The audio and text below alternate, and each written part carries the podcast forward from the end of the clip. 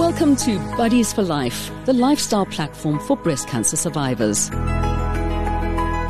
Can prior radiation cause breast cancer? By Dr. Mia Hugo.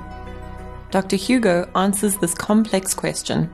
Ultimately, there is a minute chance. However, it's far outweighed by the risk of cancer you are currently facing.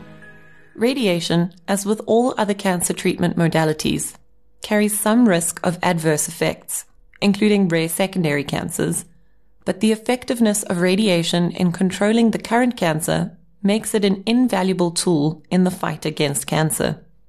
Looking at the research, we owe a great deal of our knowledge of radiation related cancer to the epidemiological studies of the Japanese atomic bomb survivors. The lifespan study of Japanese atomic bomb survivors, including 70,165 women from Hiroshima and Nagasaki, provides detailed risk estimates on radiation associated breast cancer risk, with an overall rate of female breast cancer of 7.59 per 10,000 person years. They found that the younger the patient was at exposure to the atomic bomb radiation, especially younger than 10 years old, the higher the excessive relative risk, ERR, for breast cancer or other cancers later in life. In therapeutic radiation, age also has an impact on risk, with women younger than 20 years at higher risk of therapeutic radiation associated breast cancer than those exposed at older ages. Childhood cancer survivors provide useful data on therapeutic radiation associated breast cancer in particular female Hodgkin lymphoma HL patients who receive high dose radiotherapy to the chest.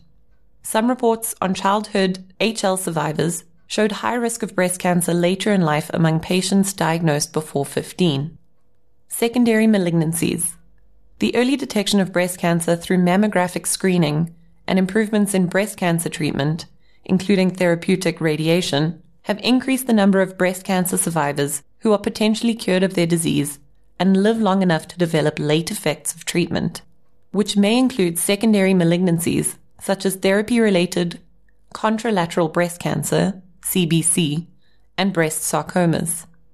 CBC is a tumor in the opposite breast.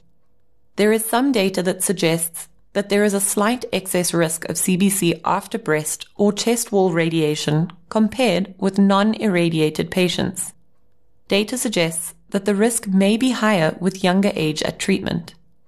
In the WeCare study, they found that women less than 40 years of age who received more than one gray of absorbed dose to the specific quadrant of the CBC had a 2.5 fold greater risk for CBC than unexposed women.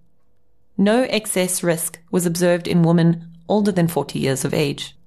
Similarly, another study found that fewer than 3% of all second breast cancers in this study could be attributed to previous radiation treatment.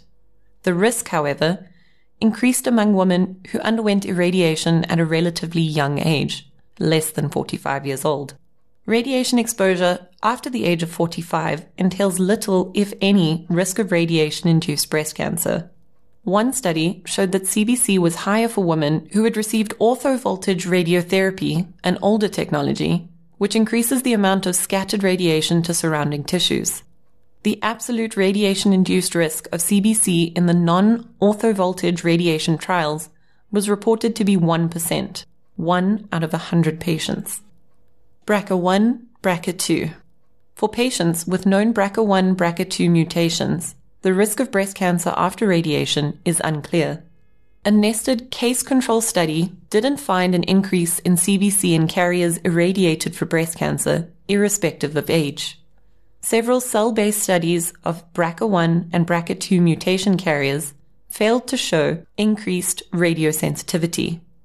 Whole breast hypofractionated radiotherapy is a shorter course of treatment given usually over three weeks and it's non-inferior in comparison to the conventional five weeks with respect to ipsilateral, same side, breast tumor control. There is no evidence that modest hypofractionation, such as used in these trials, impact either late cardiac toxicity or the risk of secondary malignancy. Radiation associated sarcoma. The incidence of a radiation associated sarcoma has been estimated to be well under 1% in exposed adult populations, ranging from 0.05 to 0.4%, 5 in 10,000 to 4 in 1,000 patients. Although women who undergo radiation for breast cancer have an increased risk of in-field sarcomas that persist for 20 to 30 years or longer, the absolute magnitude of the risk appears to be small.